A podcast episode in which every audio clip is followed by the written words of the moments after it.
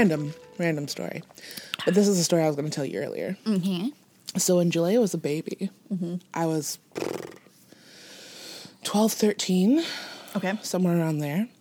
And you know, like the little, like the baby, like little vests, like they have the little, the little snaps in the middle. Yeah, yeah.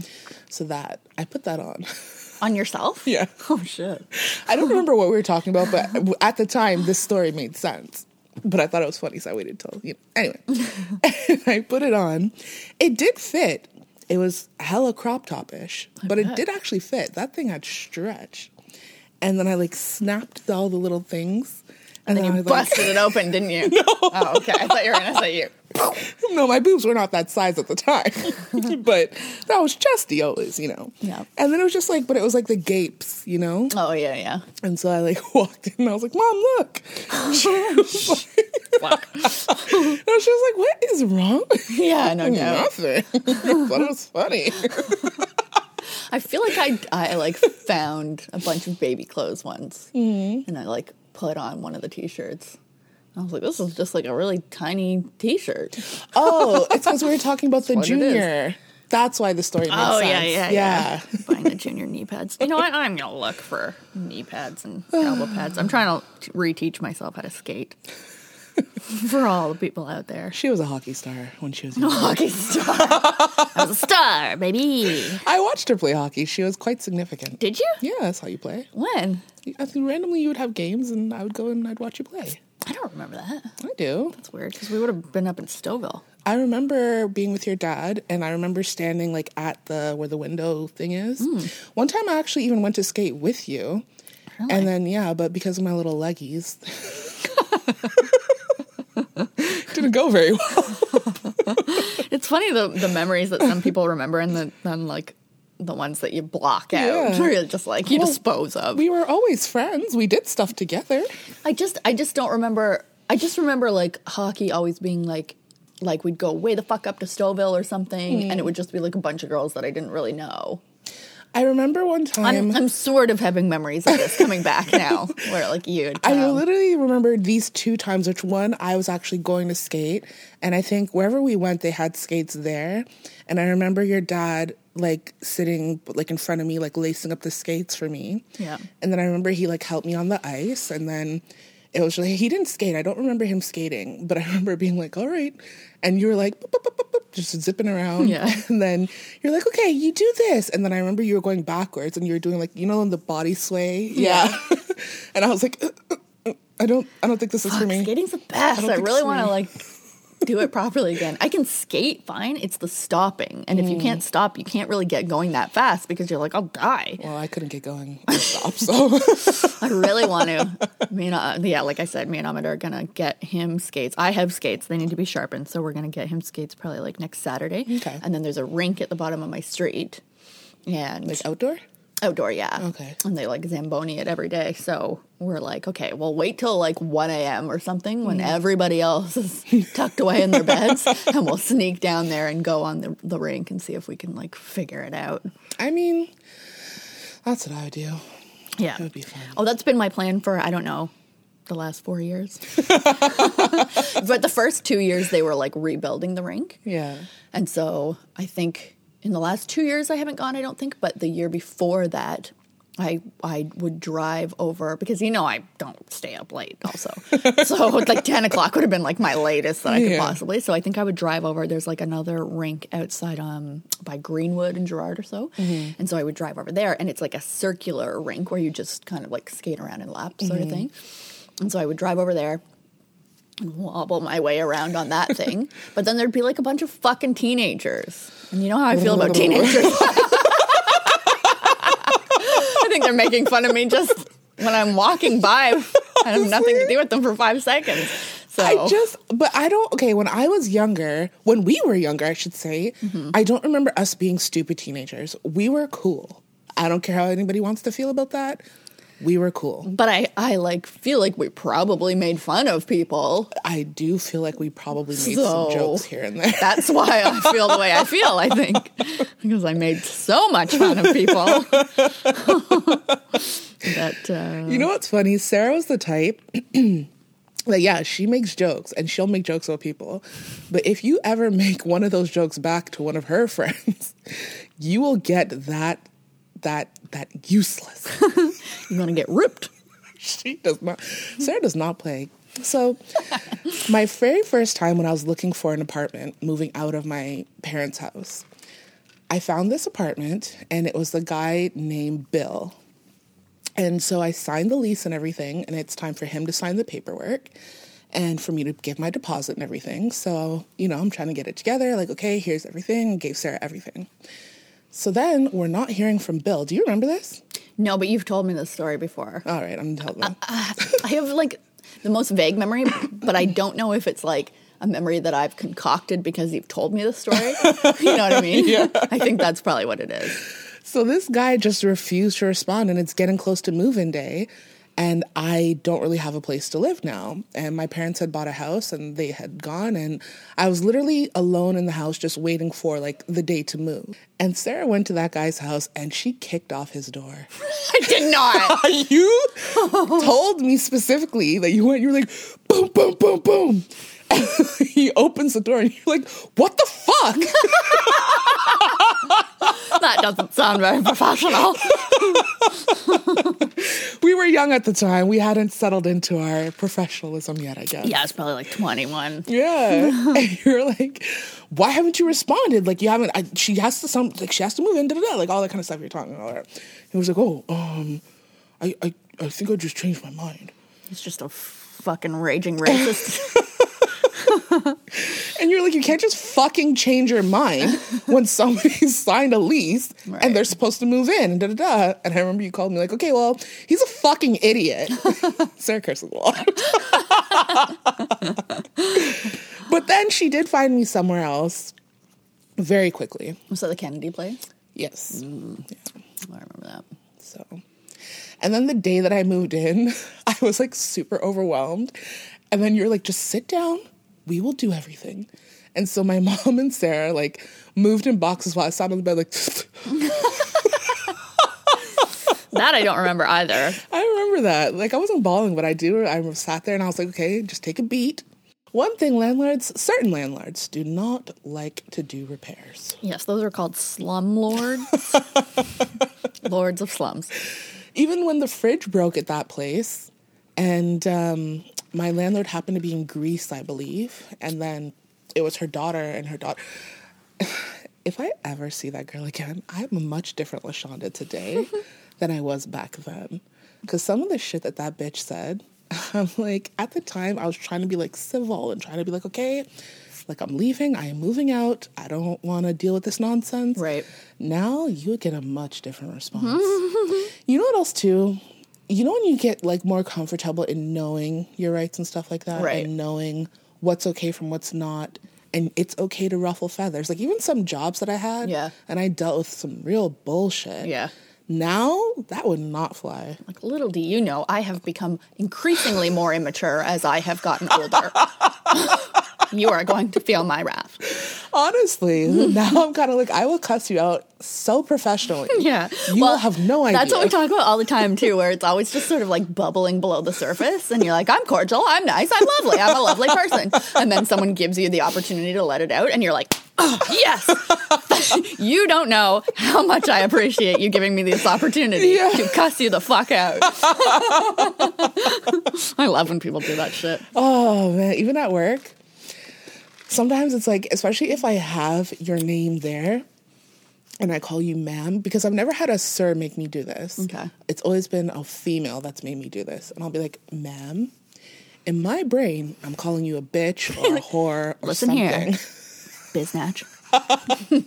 But it will come out as ma'am. So you don't know, but in my brain, I'm feeling better because I'm telling you about yourself and you don't even know it. Right. They probably know. Whether they know or not, don't call my phone acting stupid. I don't need help. I've gotten the occasional ma'am, and I'm like, oh. Just slap me across the face, why don't you? Just kick me right in my lady balls. So, what have you got for us today? Well, I have quite a South African story. Oh, Oh, you see what I did there? I saw that today and I was like, perfect. perfect. So, welcome to the podcast. It's called Why Dey Do Dat. oh, yeah. My name's Sarah. I'm La Shaunda. I thought you were going to say my name.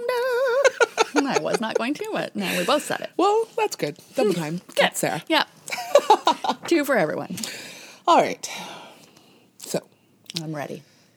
I'm trying to think if I need my lighter. Lighter, highlighter. I'm like, oh, it's going to be a demonstration. Because, you know, sometimes it's easier for me to like to know where I stop when it's like, you know. So, the story that I have for you today is Allison Botha. Okay. I have told you about her before, but I don't know if you would recall. Okay. Now, you know, I have a little bit of a thing to do women, but technically, the murderous people in this are men. Okay. So, Allison Botha was born September 22nd, 1967, in Port Elizabeth, which is a town in the Eastern Cape province of South Africa. Oh, did you know my grandmother was born in Cape Town? I didn't know that. Mm, yeah, she was. I like learning new stuff about you. Yeah, her parents were uh, Salvation Army missionaries. oh, mm-hmm. I didn't know that. Now you know. So, you a little South African. Not really. yeah. mean- Not really. I consider them to be English. All right. Yeah. Yeah, because like every time that you talk about, I always hear like the English or like the Irish, I believe it is. And- Oh, okay. Yeah, she spent a lot of her childhood there. Hmm. That's why you got a little sprinkle of the paprika. I'm just kidding, y'all. That's one of the reasons. She's very peppery. I like it. Anyway, so Allison's parents are Brian and Claire. They separated when Allison was 10 years old, and Allison and her brother Neil were raised by their mom. So Allison went to a girls only high school where she was the lead girl. What's a lead girl? Interestingly, I did look that up because I'm like, what, what's a lead girl? Funk is a lead girl. So what I gathered is it's almost like a hall monitor, if you will, or like that person from every class or from the, each grade. That's like okay, if anything, this is the person that's the go-to. You know what I mean? is it the snitch? Are they the, the teacher's pet, the goody two shoes? I I I guess you could say that. All right. Get it? Oh, there's that paprika. I'm like, is it is this more for the students or is this more for the teacher? that I don't know because it's South Africa, so it's like you can't exactly. I literally looked up what is a lead girl, Right. and If anyone wants to let us know, if is this a the the school snitch or is this actually someone who's there for support for the students? like I teachers think it's the former. what? Yeah. I'm gonna go with that one. So after she finished school, she went traveling for four years abroad.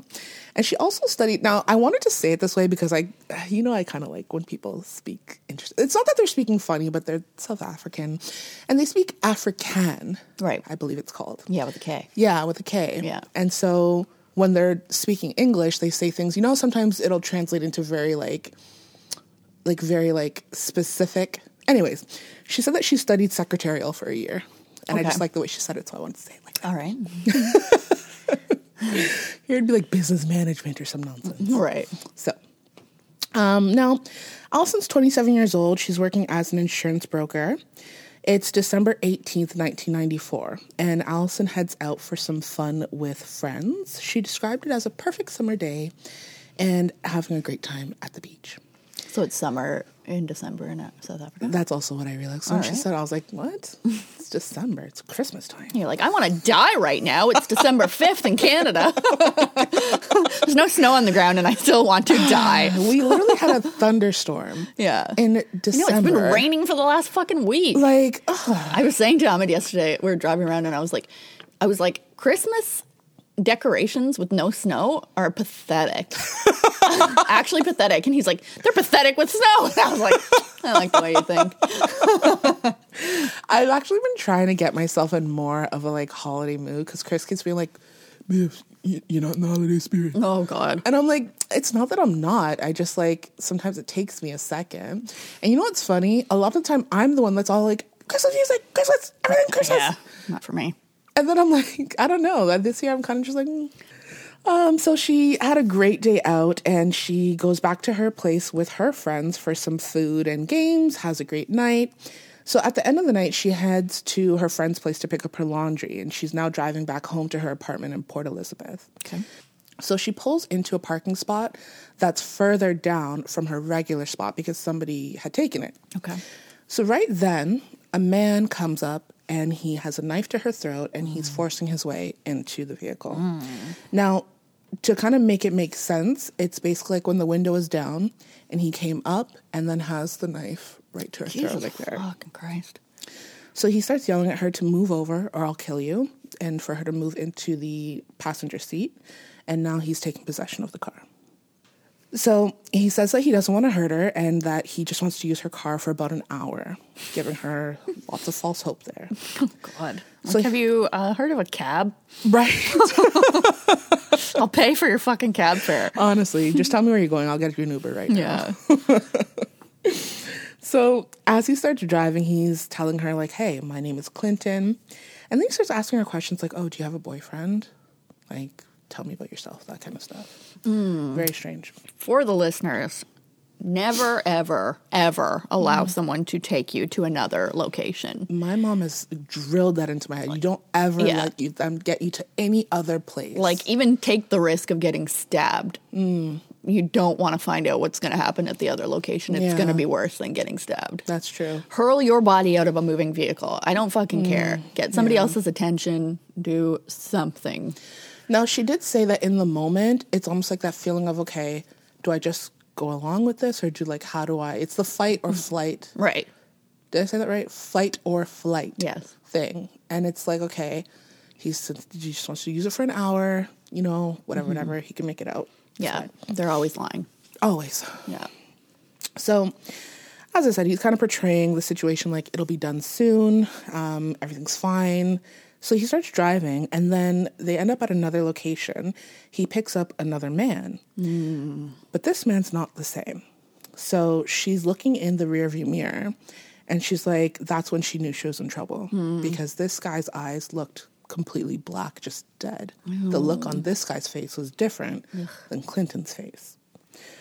So as they drove down, they're heading farther and farther out. There's no more streetlights, nothing's around. It's just dirt, sand, just nothing. Hmm. So eventually they stop the car and he turns to Allison and says, Are you gonna fight? Oh shit. Yeah. So then at this moment she's like, No, I'm not gonna fight. She's thinking, let me just go along with it. You know, let me try to do what I think she's thinking would best make her survive. Right. Now, a little segue here to kind of make, because I was trying to kind of understand that everybody's different. I, I feel like sometimes I can see when people are a little bit more of a fighter, like, listen, I will, I will pop your balls. You but know, I like like the two men in the middle of nowhere. That's the whole thing. Yeah. So it's kind of like they probably are going to rape me. Yeah. So if I just go along with it, maybe they'll just leave me off in the wilderness and Yeah. just just go. right. So I think this is kind of along the lines of what she's thinking. Mm-hmm. So the guy in the back gets out of the car, and then it's just Clinton there. So he forces her to perform. I should probably give a couple trigger warnings, guys. This it does get really quite uh, intense. So he forces her to perform oral sex on him, and then he performs oral sex on her. So all the while saying things like, "Does your boyfriend do this to you? Do you like it? You have the nicest tasting fanny." And I'm being verbatim here as to what she said. He said. Oh yeah. They use the word fanny for vagina, by the way. The English and the South Africans. Exactly. and I'm assuming the Australians too. I think the Australians as well, Yeah. New Zealanders, Yeah. all those places. They all come from the colonizers. the colonizers like to call it a fanny. I mean, you're stupid. But I'm right. You're definitely not wrong. Because for a while when I was listening to English people talk, they'd talk about fanny this, fanny that, putting things in your fanny. And I'm like, why are people putting all this stuff, stuff in their butts? and then finally I realized fanny is vagina. yeah, I think people don't realize over here at Fanny would fanny be is your butt. Yeah. yeah. But not your butthole. not your butthole, just your butt. It's just your butt cheek. Yeah. Yeah. I where did I hear this say? Oh, it was Geordie Shore. They would say your fanny flap, fanny flaps. fanny flap, and I was like, Oh. oh, that, that doesn't sound nice doesn't- at all. I don't like that. That doesn't come off the tongue too nice. All right, back to serious. so he also was kissing her, and he was giving her love bites on her breast. Ugh, don't call it a mm. love bite. I'm being verbatim. He was giving her pervert rape vi- bites Yes. on her. But he breast. was like, I feel like the way that she described what he was doing in the beginning was literally like you know, and like if you're with your significant other and you start like doing stuff, mm-hmm. like he's doing stuff like that, but obviously in a very pervy way. Right. So I just kind of wrote things down. Certain things that she said verbatim was what was said or whatever, what was done. I just wrote that down as what it is. Because I literally, some of the things that I had to write, I kind of like, like I know it's a little funny, but Fanny, I was like, you can't change something that's verbatim. Just say Fanny. Right. So anyway, We've cleared it all up. I know. I'm so long winded sometimes. I don't know why I'm like this. so again, I'm not trying to laugh during this. It's just you know how we got her. Mm-hmm. But um, then he proceeds to rape her. God. So another thing that I wanted to mention is that she had basically described the fact that her body went into protection mode and responding to the rape. You know, your body excretes fluid. Okay. Now, she said that she described the feeling of that as feeling like her body was betraying her. Because generally, you know, when a woman is aroused, that's when she'll get wet. Right. But having this done to you and your body's responding almost as if you would like it Right. is, I can understand the betrayal aspect of it. Right. So then the guy standing outside of the car walks over and says, Frans. So she's like, Frans. So now she knows his name is not Clinton. Right. It's Frans. So Frans says to who we find out at a later point is Theuns. Again, I'm trying to pronounce stuff. You guys know how I am. Do you also want to have sex with the lovely lady? And Theuns responds, No, I want to fuck the bitch. Oh. Verbatim. So Frans is saying, No, you can't talk to her like that. She's a lady. You have to speak properly to her. So weird. It's very like, because you just raped her. She mm-hmm. was saying the same thing. You just raped me, mm-hmm. but you're saying he can't talk to me like that. Mm-hmm. Like, speak respectfully to her. You have Right. to treat her nicely. And okay, rape is rape regardless, but not because you were like a softer touch means that it's okay. You know what I mean? Yeah. Like, not like you're trying to actually be like, you know, Yeah. rape is rape. Yeah, because in their minds, like, a woman doesn't have a choice. Yeah. She's there to be taken one way or another. Yeah. But he's a good guy in his mind. Oh, just wait. Just wait. So, Okay. what you just said, we're going to circle back to that momentarily. All right. So, um, Frans gets out, and before she knows it, Theuns has his hand around her throat, and then she evacuates her bowels. Oh, shit. Yeah. On a side note, I do remember my mom always saying, like, hey, you do what you have to do. If you have to throw up, you throw up all over the place. If you have to, you know, have a bowel movement, pee, whatever, you do whatever you have to do to make somebody leave you alone. Right. Now, I'm not saying that this was the case for this. I just remember like certain little things my mom would say to like give little survival tips, you know, Right. God forbid anybody tried to hurt you, take you, anything like that. So, um, after they raped her, they began to stab her all in her pubic area, Oh, my God. totaling about 37 times. oh, my God. Then Theuns cuts her throat first, and mm. then Frans comes and pushes him out of the way so he could continue to stab her in her throat. What the fuck? So her throat was slashed 17 times. Oh, I do remember the story now. Yeah. Yeah. So now she's naked on the ground and she sees them leaving, and then she sees them throw her clothes out of the window. I actually found out that they went out for breakfast after this with the bloody knife. Ugh. And I was very disgusted about that. Would they not have been covered in blood? I'm assuming that they probably just changed their clothes, but Oh, they were probably naked doing this. I don't know. I don't know if they were naked or Well, not. Well, if they had been raping her, at the very at least, least they had nothing to- on the bottoms. Yeah. So or they probably just- down. took their clothes off and then put them back on Still over their like, blood covered bodies. Ah, it's just disgusting. It's just honestly, when I was like watching documentaries and like reading about it, I was like, first of all, Allison, you are fantastic. yeah. But the way that it's all described, it very much is a tearjerker. I can't even like I can't even like describe those things as human beings. Yeah. Those creatures. Yeah. Just wait. Okay. So Allison said that she couldn't really feel pain, but she could hear herself trying to breathe through her like throat wound. Oh my god. And that's when she started realizing that she's dying. Imagine like not feeling pain. Yeah, and such a grotesque situation Yeah. of just brutality and just like I'm going to go into more details as to what exactly happened in terms of her actual wounds. So as she's laying there with this overwhelming sadness and hopelessness is what she described it as. Mm-hmm. She said that she had left her body and she remembered looking down at her body and realizing that she had a choice to go back. Oh. So she wanted to go back, and so she does. So then she's back in her body, and she wanted to make sure that they never did that to anybody else again. Okay. So she writes in like the sand, like dirt, Frans, and then she writes Theuns, and then she writes I love mom. Aw. And when I, I was like, oh my gosh, my heart. Yeah. Literally a lot, a lot of when I was going through this, I was like.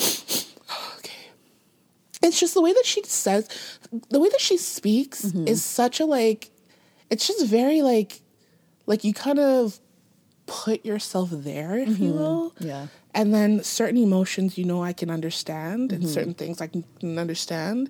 And then it's kind of like, oh, like, so others have felt the same things, and it's been, you know, Right. like you're not alone, you know? Right.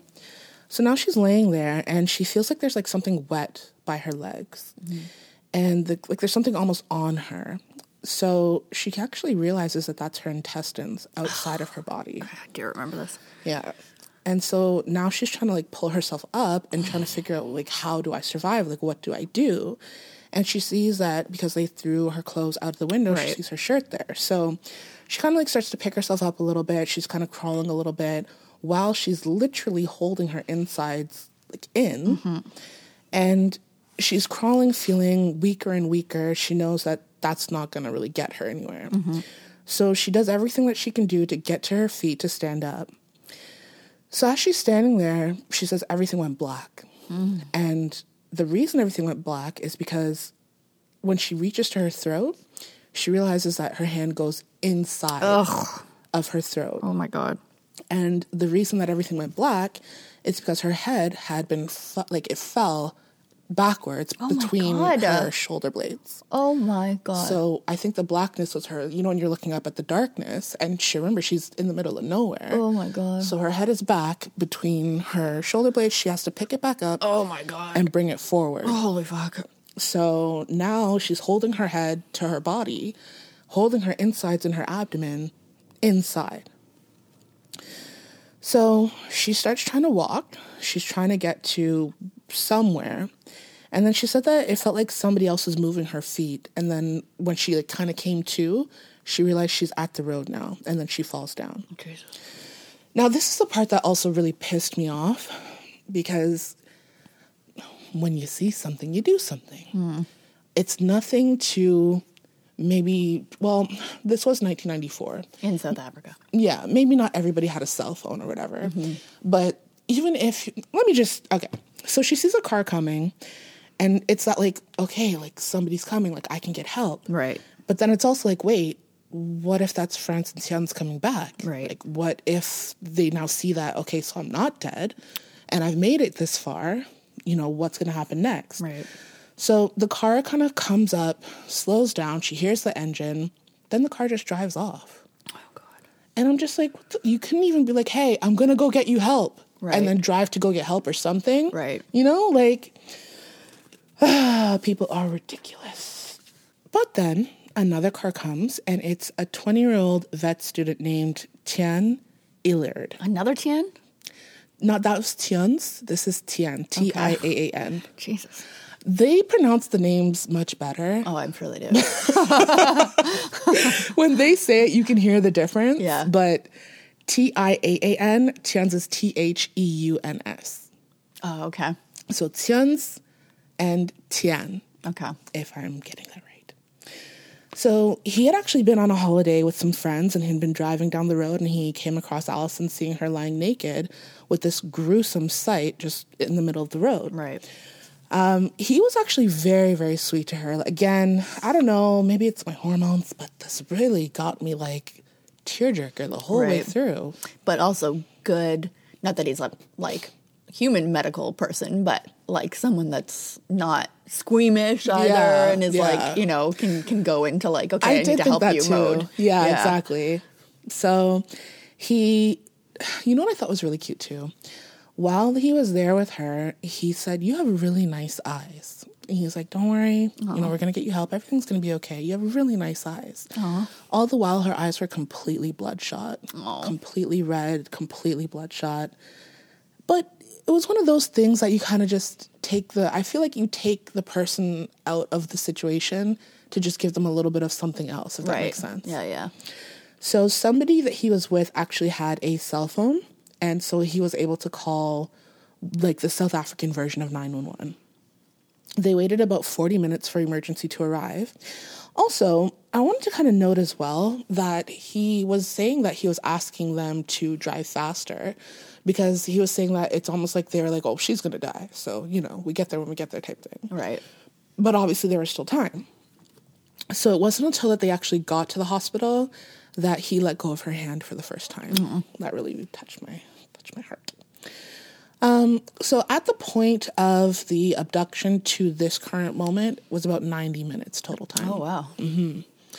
And uh, I also wanted to point out, you kind of jumped the gun a little bit just then, but Tiaan changed from animals to people and did become a doctor Oh, wow. because of this whole situation. Interesting. He realized he would rather help people.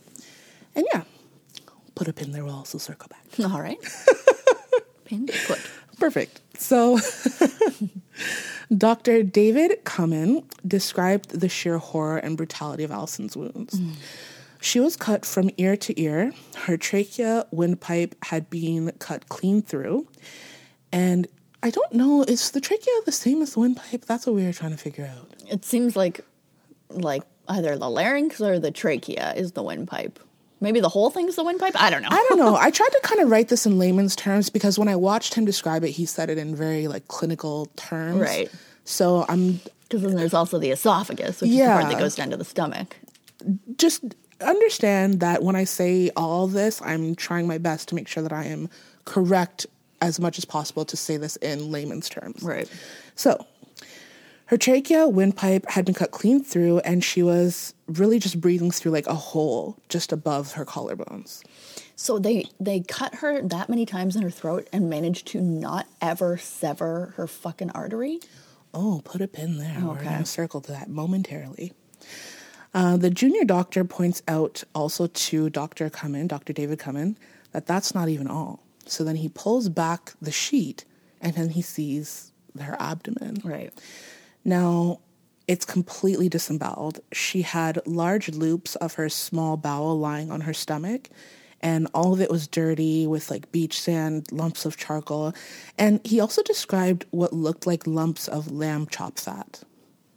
I don't even know what lamb chop fat specifically looks like. I don't really know, and I don't know if that's like her fat or like, oh, it must have been. yeah, but like it's just, I don't really know. But they, again, she was stabbed at least 37 times, and then because some of the stabbings will overlap, so you can't count that as something separate. Right. So at least 37 times. Ugh, fucking animals. Also, Frans was married with a child, and he left them to go and do this heinous thing. Clearly, that never stops anyone. I know, but like sometimes I'm just like, I guess you never try to understand an irrational person because you just will not be able to. Yeah.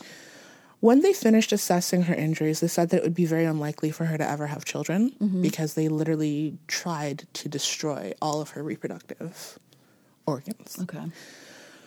All the doctors and nurses were affected by this. They all spoke about the cruelty of what happened to her. All of them, from what I understand till this day, will always remember this case. It was like that case that was a defining moment for a lot of Yeah, I bet. yeah, things at that time in that area, all of that. So it was Dr. Dmitry Angelov who performed the surgery, and he literally had to clean her intestines and insides. Sometimes he had to use a brush to get the more like embedded like dirt and debris off before he put it back in her. Right. Um, I watched the doctor explain the injury, so I'm going to try my best to go into all that now. Okay. Now, they did also refer to her as a miracle. The whole situation was a miracle that she survived. Right. So, just to give it an idea, the most important blood vessels that supply blood to the brain and the head were severed. Now, usually that would cause hemorrhaging and would cause death within three to four minutes. Right. So, how she even survived that is they have no idea. Just they just said it has to be a miracle. Um, some of the most important nerves that go down from the neck down to all the like important organs were not damaged at all. And then also it's kind of like 17 up in the throat, neck, a little like the chest going down to just just below, like right here, 17 times. And as we know, abdomen 37. So interestingly, her esophagus was not damaged at all, but her trachea was severed. So I guess the trachea and windpipe are kind of yeah. Yeah, yeah. Um, so the stabbing around her chest did not penetrate her lungs or her heart. Also, I should probably mention the knife that they used was probably a good like. That's probably, and that's just the blade alone. Like eight, ten inches. Yeah, about that. So it was a, it was like a kitchen knife, Was it serrated or not serrated? not serrated Okay. but it was very long. And as you know, like she wasn't she was an average sized woman. So a knife at that length stabbing somebody mm-hmm. and you don't penetrate all the important stuff mm-hmm. and the stuff that you did penetrate still for some way somehow she didn't bleed out. Yeah.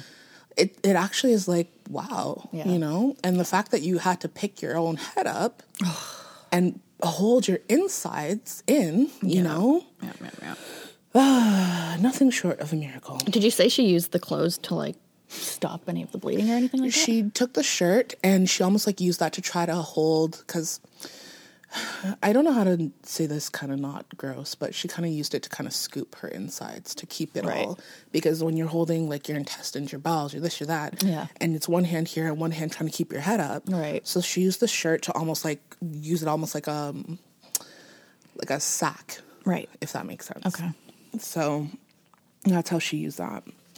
Now, while Allison was in the hospital, Detective Melvin Humple shows her a folder of photos. So as they're going through them, she identifies Frans and then she writes down Frans. And then they keep going through other photos and then she sees Theuns and she writes down Theuns. Now, she had a tube down into her lungs for breathing, so she mm-hmm. wasn't able to speak at this time. Right. But now police know exactly who they're looking for, and they were already brought in, I believe, for robbery. Okay. That's how the detective even had encountered them in the first place. Okay. So the police came back later that day and they explained to Dr. David that they'd been in contact with the chief prosecutor who had let them know that it would be a much stronger case against them if she was able to verbally say Frans Theuns. But Dr. David is like, listen, she has a tube that's pretty much keeping her breathing right now. Mm-hmm. If we take that out, for one, it could disrupt all of the The healing like the of reconstructive, yeah. like everything that they had done for all the surgeries, it could disrupt that. Right. And then also again, she's breathing from that. So this is this is something that's really quite tricky. So after discussing it with Allison, she gives the go ahead to remove it. So mm. he does. And the first thing that she says is, That's wonderful. what to have it out. Yeah. I will say, I had a breathing tube when I had that accident when I was a kid, and I think it's probably the worst thing ever. I'm gonna piggyback on that. Yeah. I just that's I don't remember which surgery it was, but I was waking up from the surgery Mm-hmm. and then I felt it like down because it goes deep down. Oh, yeah. And I felt it like all the way in there. Yeah. And then I immediately grabbed it to pull it out. For some reason that's your first instinct. Well, because you feel like it's suffocating you. Yeah. Yeah, you that's feel like it's something that's blocking your throat and you can't breathe, even though it's breathing for you. Your instinct is like, I'm being suffocated right now. I need this out of my That's throat. a perfect way to say it. Yeah. And I remember I'm a little strong. Oh, they had to fight you? Yeah. Because you can like literally tear your whole windpipe open by that's pulling it out whole wrong. thing. Yeah. Mm-hmm. And I didn't really realize all of that until after. But when I grabbed it, and I remember I can literally see it now. I remember I opened my eyes and I didn't move my head, but I looked around the room Mm-hmm. and then I immediately grabbed it and I did pull it a little bit. Oh, shit. And then because I felt it kind of coming out, so I pulled it a little bit. And then one of the nurse grabbed my hand and then mm-hmm. she pushed it down and then another nurse had to come and like help her to push my right. They're like, this is a strong girl. keep, keep your eye on this one. Because I think in the moment you're feel, like like you said, you feel like I'm not breathing. Yeah, you're like, I'm going to die if I don't get this out of my throat. So, and I'm like, you know, and it was my right hand too. I remember, and you know, right is because I'm right-handed, so Yeah. it's strong. Yeah. Uh, my point is just like, yeah. Oh, it's you a horrible said feeling. It perfectly. The feeling of it coming out is Yeah. horrible. The the way your throat feels after is horrible. Yeah. It's all horrible. that is terrible. Yeah. So, she also went on to say that my attackers were Frans and Theuns. Okay. So when she was discharged from intensive care and then went to general, a couple of her coworkers and friends had gone to visit her. So when they walked in, they were horrified, you know, understandably so. Mm-hmm. And then Allison, seeing the look on their faces, she smiles and she holds up her hand and she's like, "Don't cry, guys. I didn't even chip a nail. Oh my god. you know that nail thing's a little chip off my own, Right. off my own heart."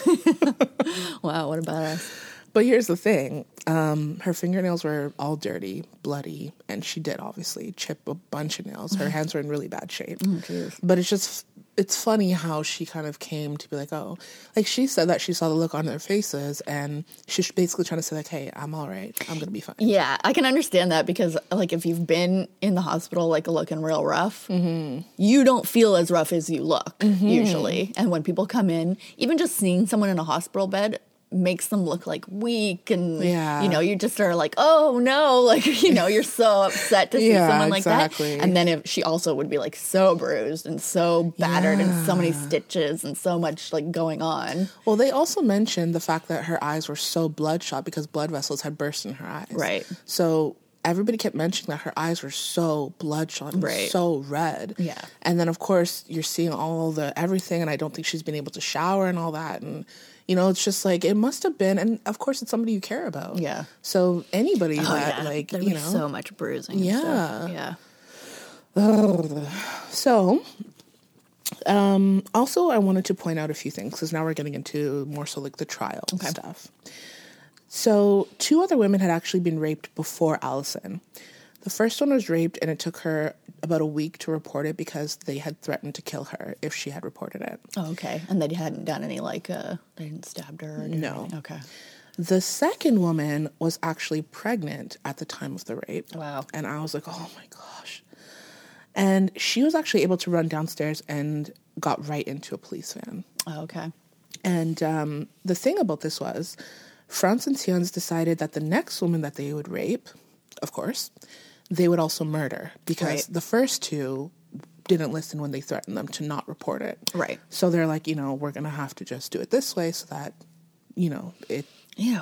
So this was like their thing that they did. it was their thing. like it some was- guys go to the bar, some guys go, you know, play some sports, play some video games. These Yeah. guys find a woman to rape and murder. Also, Frans had raped one more woman than Theuns. Okay. So Frans, I think, had three, and Theuns had two, if if my numbers are correct. As, and that's including had Allison. been reported. Exactly. Yeah. Exactly. That we know of. Probably more. Yeah. Uh, so Detective Melvin brings Frans into the interrogation room, you could call it, and he says, You're being charged for attempted murder. And then Frans is completely shocked. And actually, Detective Melvin described him as being so surprised and shocked that you could knock him over with a feather. so. He's like, but I'm so nice about it. Oh. Even my stabbing is done with good intentions. He is the creepiest looking guy. Yeah, he sounds so creepy. creepy. So, in his complete shock, Detective Melvin tells him that uh, he's being charged for attempted murder, and he's like, "What? Like, why attempted murder? Like, what? What is this about?" Yeah, I didn't attempt to murder anyone. I murdered a woman. right? and then Detective Melvin says Allison survived. She's alive. And he goes like white as a ghost. Wow. Completely just shocked. The thing is, they know what they did to her. They know how they left her. So for her to have survived and somebody found her and got her help and that's like, you know, Right. so Frans says, Well, I guess there's nothing I can do because she's going to be able to tell you everything that had happened. And then he hands him the ring off of his finger and says, This belonged to Allison. What the fuck? And then Detective Melvin sees that there's still blood on the ring. And of course, oh. it's tested and it is Allison's blood. What a fucking creep. Yeah. Like, you couldn't even wash your hands properly, Yeah, I guess. you know? Like, does he just never wash his hands? How long? What was? What's the time elapse between like her saying it to them and then them going and getting arrested? Like how much time went by between That all actually of this? didn't say. It's probably all pretty quick. Probably all From- like within two days or so. So okay, I have like you know what's funny? I was even looking for when did the trial date start? Like when did that start? And I couldn't find the specific date. So Melvin went actually to great lengths to ensure that the prosecutor had all the evidence, all the samples, everything to make sure that these guys were going away for good. Okay. Now, during the trial, Allison had to see a clinical psychiatrist and be assessed, and she really, she really went through it with the trial for this because she said that she had to go to the police station every day to have photos taken of her injuries as they healed. Right. And she said that, you know, it's like every day I'm going to the police station, I have to pull down my pants, I have to like lift up my shirt, I have to get these photos taken of me. Right. And then she also like for the healing process, they said that they had to scrape like where the wounds were oh. and scrape it until it bled so that it would make new cells oh. for her healing process. I will say though, seeing her scarring now, mm-hmm. they did a phenomenal job because as no, I'm looking at pictures of her of her here, and I like Yeah. don't see the neck scars. they did such a great job because describing how terrible it was and the fact that seeing it now i'm like you wouldn't even know that that's what those scars are from mm-hmm. Ugh, great doctors there so at the time the law was that the victim had to go to the suspect and place a hand on their shoulder Oh, to identify Oh Jesus! i was like why Yeah, fuck you guys. why what like why Yeah, like you can't just say, yeah, it's that guy sitting right there. Yeah, like why do you? I don't know, but detective. I keep wanting to go to say Doctor Melvin. Yeah. Detective Melvin decided that this is not going to happen. She's, Right. you know, she doesn't need to do all that. Yeah. So he basically put all the suspects in the room with like you know the one way glass mirror thing, Mm-hmm. and then Allison was behind it, and she was able to point out number six and number thirteen, and Right. that was Frans and Theuns. Yeah, it's not like they denied it. He like fully admitted it and handed them a ring with her fucking blood on it. Yeah. That's her fucking ring. Detective Melvin was saying that even though they were going to plead guilty, he wanted to make sure because there was still time for them to change their minds. Mm-hmm. Right. So he was like, he wants to be sure that everything is like, you know, ironclad, like you guys are going away. Even if you wanted to try to say, like, oh, no, I'm going to switch it to not guilty. Right. Everything is saying, yeah, yeah, no, that's not happening. Yeah, the confession definitely uh, didn't Right. help them. But that was also Frans. Theuns didn't do that. Right. So, but again, we're going to circle back. Uh, also, it was after this situation that they actually changed the whole putting the hand on the shoulder. So That's they good. started doing the whole glass thing after that. Brought it into the uh, 21st century. Exactly. Yeah. Um, while going through the trial, Frans made a claim that he was a Satanist and believed in Satan, and that the demons had made him commit this crime. And he requested a pastor to come and provide like a deliverance or an exorcism to get the demons out of him. So at the time, they had to honor the request of the person. So Detective Melvin did bring a pastor that he knew that did deal with deliverances and whatnot. And the pastor said that he's lying. Um, Frans even confused the incubus and succubus spirits. And they obviously knew it was just a ploy that Frans was trying to use. Right. Another interesting thing was that Melvin told Frans and Theuns that he was not going to handcuff them when they were going to court because he was hoping that they would try to run. Mm. And he was So like, you could kill them? Yes. That's funny. so there was not one time that they were ever handcuffed when going to court. Interesting. And he actually said that if you run, I'm going to have to shoot you. Yeah. So, of course, the cowards, they didn't. Right. It's always the people that want to murder that are terrified to be killed. Right. You know? You're still big and bad. Why don't you run? Take a little step. Right. Why don't you? You know? Well, I guess they knew they weren't getting anywhere anyway. I guess so. Um, another more sad note was that Francis' father couldn't bear knowing what his son had done, and he actually committed suicide two years after this. I mean, that is a hard thing to know that your child did, you know? Mm-hmm. But I found that sad that, you know, you caused all of these things, all mm-hmm. these ripple effects with your terrible, terrible selves. Yeah. So it was Judge Chris Jansen who sentenced Frans and Theuns, and he put a note on their file that they were a threat to society and were never to be released. Mm-hmm. This was the first and only time that Judge Chris had done this in his entire career. Oh, okay.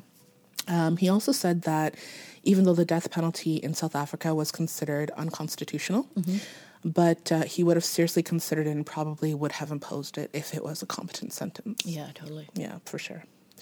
And on August 7th, 1995, Frans du Toit was sentenced to three life sentences with no parole. And Theuns Kruger, but it's actually like Kruger, as what they say, was sentenced to one life sentence with the possibility of parole after 25 years. And what I gather the reason was because Frans had the other two rapes that was also included, and Theuns had two rapes, uh, which is Allison and one of the other women. Right. So, as of October 2015, it would have been that Theuns would have been eligible for parole. Okay. Of course, they're never getting out. Right. Um, so, after all of this, Allison did go through a depression for the first time in her life after the trial. She was really in a terrible place at one point. Yeah. And she kind of was saying that, you know, this is still giving these two men power over me by me not being able to go to work. I can't even call in to tell them I'm not coming to work. Right.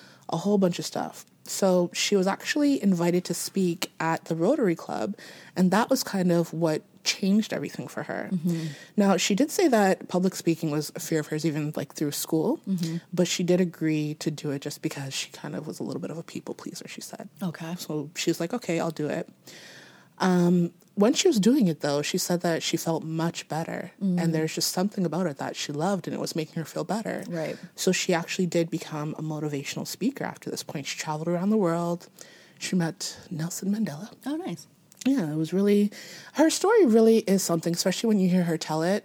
It's far better than me explaining it. It's, it's actually phenomenal. Well, it's like that thing we were talking about a little while ago where um, you have like some traumatic event happen Yeah. and it has so much like power over you. Yeah. But the more you talk about it and the more you tell it and the more you like in your own sort of brain like normalize it to yourself. Yeah. Every time you do it, it like takes a little bit of its power away. Yes, exactly. Yeah. Um, also, she went on to have two boys. Oh. Yeah, which was, and she carried them full term, healthy pregnancies, everything. Her second son was delivered assisted by Dr. Tiaan. Oh. Yeah, I thought that was so nice. That's really cute. And just so you'll know, it was the man who had helped her all those years ago. So, The guy that was the vet that picked her up, or the thank vet you so student. much. Yeah. I said that really ridiculously. the vet student that said she had beautiful eyes. yes. I feel like something like this, it would be so huge and leading up to the trial, and then the trial, it would be like so, it would just like take over your whole life, Mm-hmm. obviously, and like you wouldn't be working and stuff at this time anyway. You would be healing, you would be dealing with the police, you'd be dealing with the prosecutors, all that kind of stuff. But then you would probably feel like, oh, I just want this to be over. I just want this to be over. I just want an end to it. And then the trial would end. They would go to prison, and you wouldn't really have a resolution. Yeah. You know, it, it you would feel like, okay, this is when it's over, it's over. It's going to be over, but it wouldn't be over. Exactly. It would just be the beginning of the next part of it. Exactly. Which she did actually say, similarly to what you just said, mm-hmm. how it all went for her. Yeah. My thing is that the healing process is not just physical. Actually, she did also say that when she got pregnant for the first time, mm-hmm. she's like, she thought that, you know, would I just like split open kind of thing? Right. Like, because of all the trauma, the scarring, mm-hmm. everything. But she said that she loved being pregnant. She mm-hmm. missed, when she did give birth to them, that she missed feeling the movement of the babies inside of her and all Yeah. that. It, like I said, the whole story is really quite something. It's really, really quite something. Yeah. Um, Also, I wanted to mention a couple of other things. So, Allison gets an email from an American woman who was asking for help because her daughter had begun a relationship with Frans online Oh, fuck. and she didn't know what to do. Mm. So, this is really effed up that, that it, he's a person that, I don't even want to call him a person, he is this thing mm-hmm. that raped multiple women mm-hmm. Tried to brutally murder one, mm-hmm. and you're like, this is the man for me. This remember last time I said my idea for a short or for a mini is mm. that we're going to discuss what is wrong with people, Yeah. men and women, who like pursue people that are in prison for horrible crimes. Yes. We're gonna talk about the psychology of that Yes. because I, I don't fucking I don't it. get it. Like, again, it's not like okay, he sold a little coke, you know, on the, on the weekend. And he Yeah, got, he's just know. a bad boy. Yeah. No, that is a creature. That is a Yeah. monster. And also, it's like you realize that he got pleasure from this. Yeah. which means that that's how he gets pleasure. Right. What do you think he's going to do with you to get that pleasure? Yeah, this is a violent, violent monster of a criminal. Like it's not. I can't even say a man. I can't say a human. It's Like- disgusting. It's a disgusting creature. Never showed remorse. You know that's a big thing. Never was sorry. Not. We're gonna circle back. Okay. Carnage Island. Hundred percent. Oh my god. We'll just we're just gonna swing by. We're not even gonna get within three miles of the island. We're just gonna throw you off the boat. You, can wade through the fucking sharks with lasers. you make it there, you don't make it there. I don't Sink or care. swim. Nobody Yeah. cares. That's your life now. Yeah.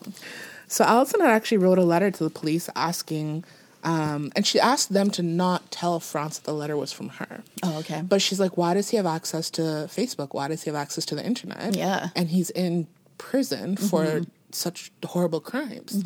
They printed the letter and gave the letter to him. Wow. So he has a full out copy, knows that it's from her, everything. Jesus. So ridiculous. so People are stupid. such failures of life. right? You have one job. Useless. yeah. Useless. You're a failure. Ah, so for this also, the big dirt bag. This is why I said put a pin, we're gonna circle back. The big dirtbag. I literally wrote dirt bag. yeah, I know you did. So Frans requested an interview with a filmmaker, and these were his demands. Number one, a signed letter of forgiveness from Allison.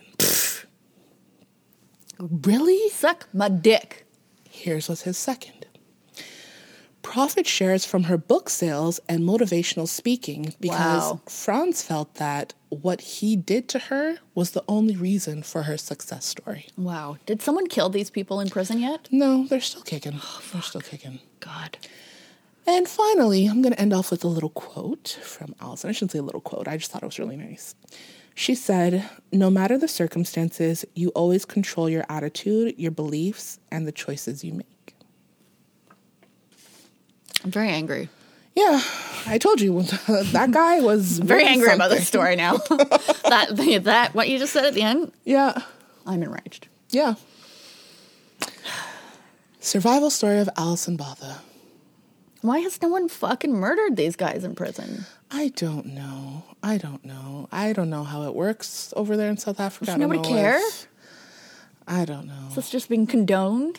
Well, they're also in prison with possibly like-minded individuals.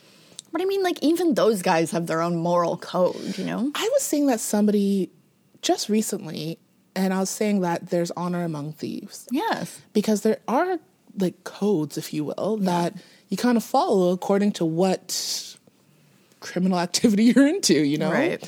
Children off limits. Don't rape people. Actually, I shouldn't just say children because I feel like the whole pick on somebody your own size, whether that's a physical disability, a mental disability, or illness, or Mm-hmm. the elderly, children, you know what I mean? Pick on somebody your own size. Like, don't, but you know what I'm saying if you're gonna. Yeah. Have an equal fight. Right. But you're cowards. Yeah, so they're cowards. that. Yeah. exactly. yeah, like you always see those like biker guys and stuff, and they'll go to where there's like a dog that's being like mistreated, Yeah. and they show up and they're like, "Oh, we're taking the dog." you can do You nothing I about it. so there was a child that had gone through sexual abuse, Mm-hmm. and he had to go to court. eh, sorry, she had to go to court. It was a Oh, I little remember girl. this, yeah. and she was scared. So a bunch of like the biggest, burliest bikers, all kinds of rough-looking dudes, big old men, Mm-hmm. came and escorted her. And gave her a little jacket for like their biker like Oh, gang nice. thing. Yeah. Mm-hmm. it was so cute. And I'm like, yeah, I'd feel super safe. I'd feel super safe. Yeah, know, I and you know they'd be like the sweetest. yeah. They'd be like so sweet to her, and she'd feel like so safe. That's what they did. It wasn't just Yeah. her, but that was the story that they did it on. I Yeah. think it was like a little news thing I saw. So like anybody that had something where you know they needed help with getting to court or whatever, whatever, Yeah. they would go and be like the not entourage. What's it called? The Why is it entourage? yeah, but The there's a- escort. escort. Yeah. That's what I was looking for. Yeah. I, I don't know. why I'm like this. like, I swear to God, my brain used to work. I honestly like Don't worry, we're almost into 2023. You'll you'll get a reset. We'll do a master reset I think I genuinely brain. need that. I need a little vacation. I need to just completely decompress and just reset. yeah. Actually, I did read up on it that that's a type of like not a mental disorder, but like a little bit. It's indication of brain damage. it's a little bit of a like you know some people have like speech impediments. Mm-hmm. That's technically like a like a kind of one of that. Oh yeah. That's what I read, and I was like, "Do I almost read it wrong?" I think I have a speech impediment. Mine is just from my tongue ring. I think I just get a little uh, a little essy. Sometimes my s's are not as s's should be. My thing is that if I really enunciate and like really like move my tongue around, I have a long tongue, so it's all a lot going on in my mouth. It's all just like crammed in there. yeah, like Folded a bunch of times. You get an origami tongue going on. so sometimes it's just like I just get lazy because when I have to like do extra stuff with my tongue, so I just like talk. All right, well, that was horrifying. It's going to be very interesting to write the show notes for this one. It's going to just be like all capital letters, like, disclaimer, horrible story, it's the most horrible story. Super true. Well, it was a survival story, so it's a little bit of a is. different direction. Yeah, but it's just so awful. It was horrible. It's just so fucking awful. Well, I'm so glad she survived. Yeah, honestly, like like I said, it's a real when you're actually listening to her tell it, Mm-hmm. it's really quite riveting. Yeah. And Yeah, and I'm glad she found she like found purpose from it. You know, there's like you can go two ways when you have like a traumatic event. It can destroy your life, or it can like define like what it is that you're sort of like meant to become. that's why I kind of left off with that quote from her because Yeah. I'm like two people can go through the exact same situation, everything the same and handle it completely different. Mm-hmm. Yeah. And it will affect them completely differently. Right. But I really like how it turned around for her. Mm-hmm. Unfortunately, her marriage didn't survive all of this, but she does have the two children, which she was told that you're probably never going to have kids. Mm-hmm. Right. She had two, completely natural, although they were delivered via C section. Oh, okay. But other than that, you know, it was completely natural and happy, healthy children, and she's doing well. And, you know, Good. Very glad to hear that. yeah, I was trying to find another, like, who sent you story. so, Susan yeah, this one I was like, all right, we're going to do it. That's good. Still a woman, but in a different way. The ones where the people survive are like so horrifying. I know. oh, man. I mean, good story, but not good story. Good story, not good story. That's just our sign off. That's how we'll end all our episodes. Good well, because not good story. it's Okay, always thanks, like bye. good stories, but you're just like, oh, man. All right. Thank you for listening. We love you. Have a great day. And um, we'll see you next week. Yeah, be blessed. Okay. Bye.